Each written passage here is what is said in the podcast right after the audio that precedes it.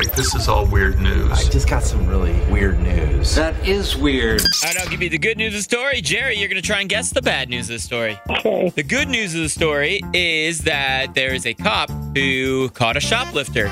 He put the shoplifter in her police car and drove her on back to the police station. What's the bad news of that story? Um, it was his daughter.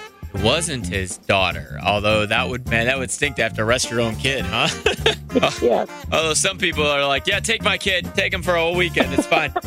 uh, no, Jerry, the bad news is is that she was the one in the back of her own police car because the officer was the one shoplifting in uniform and everything. They called 911 and that was the kicker is that they even drove her back in her own in the back of her own squad car.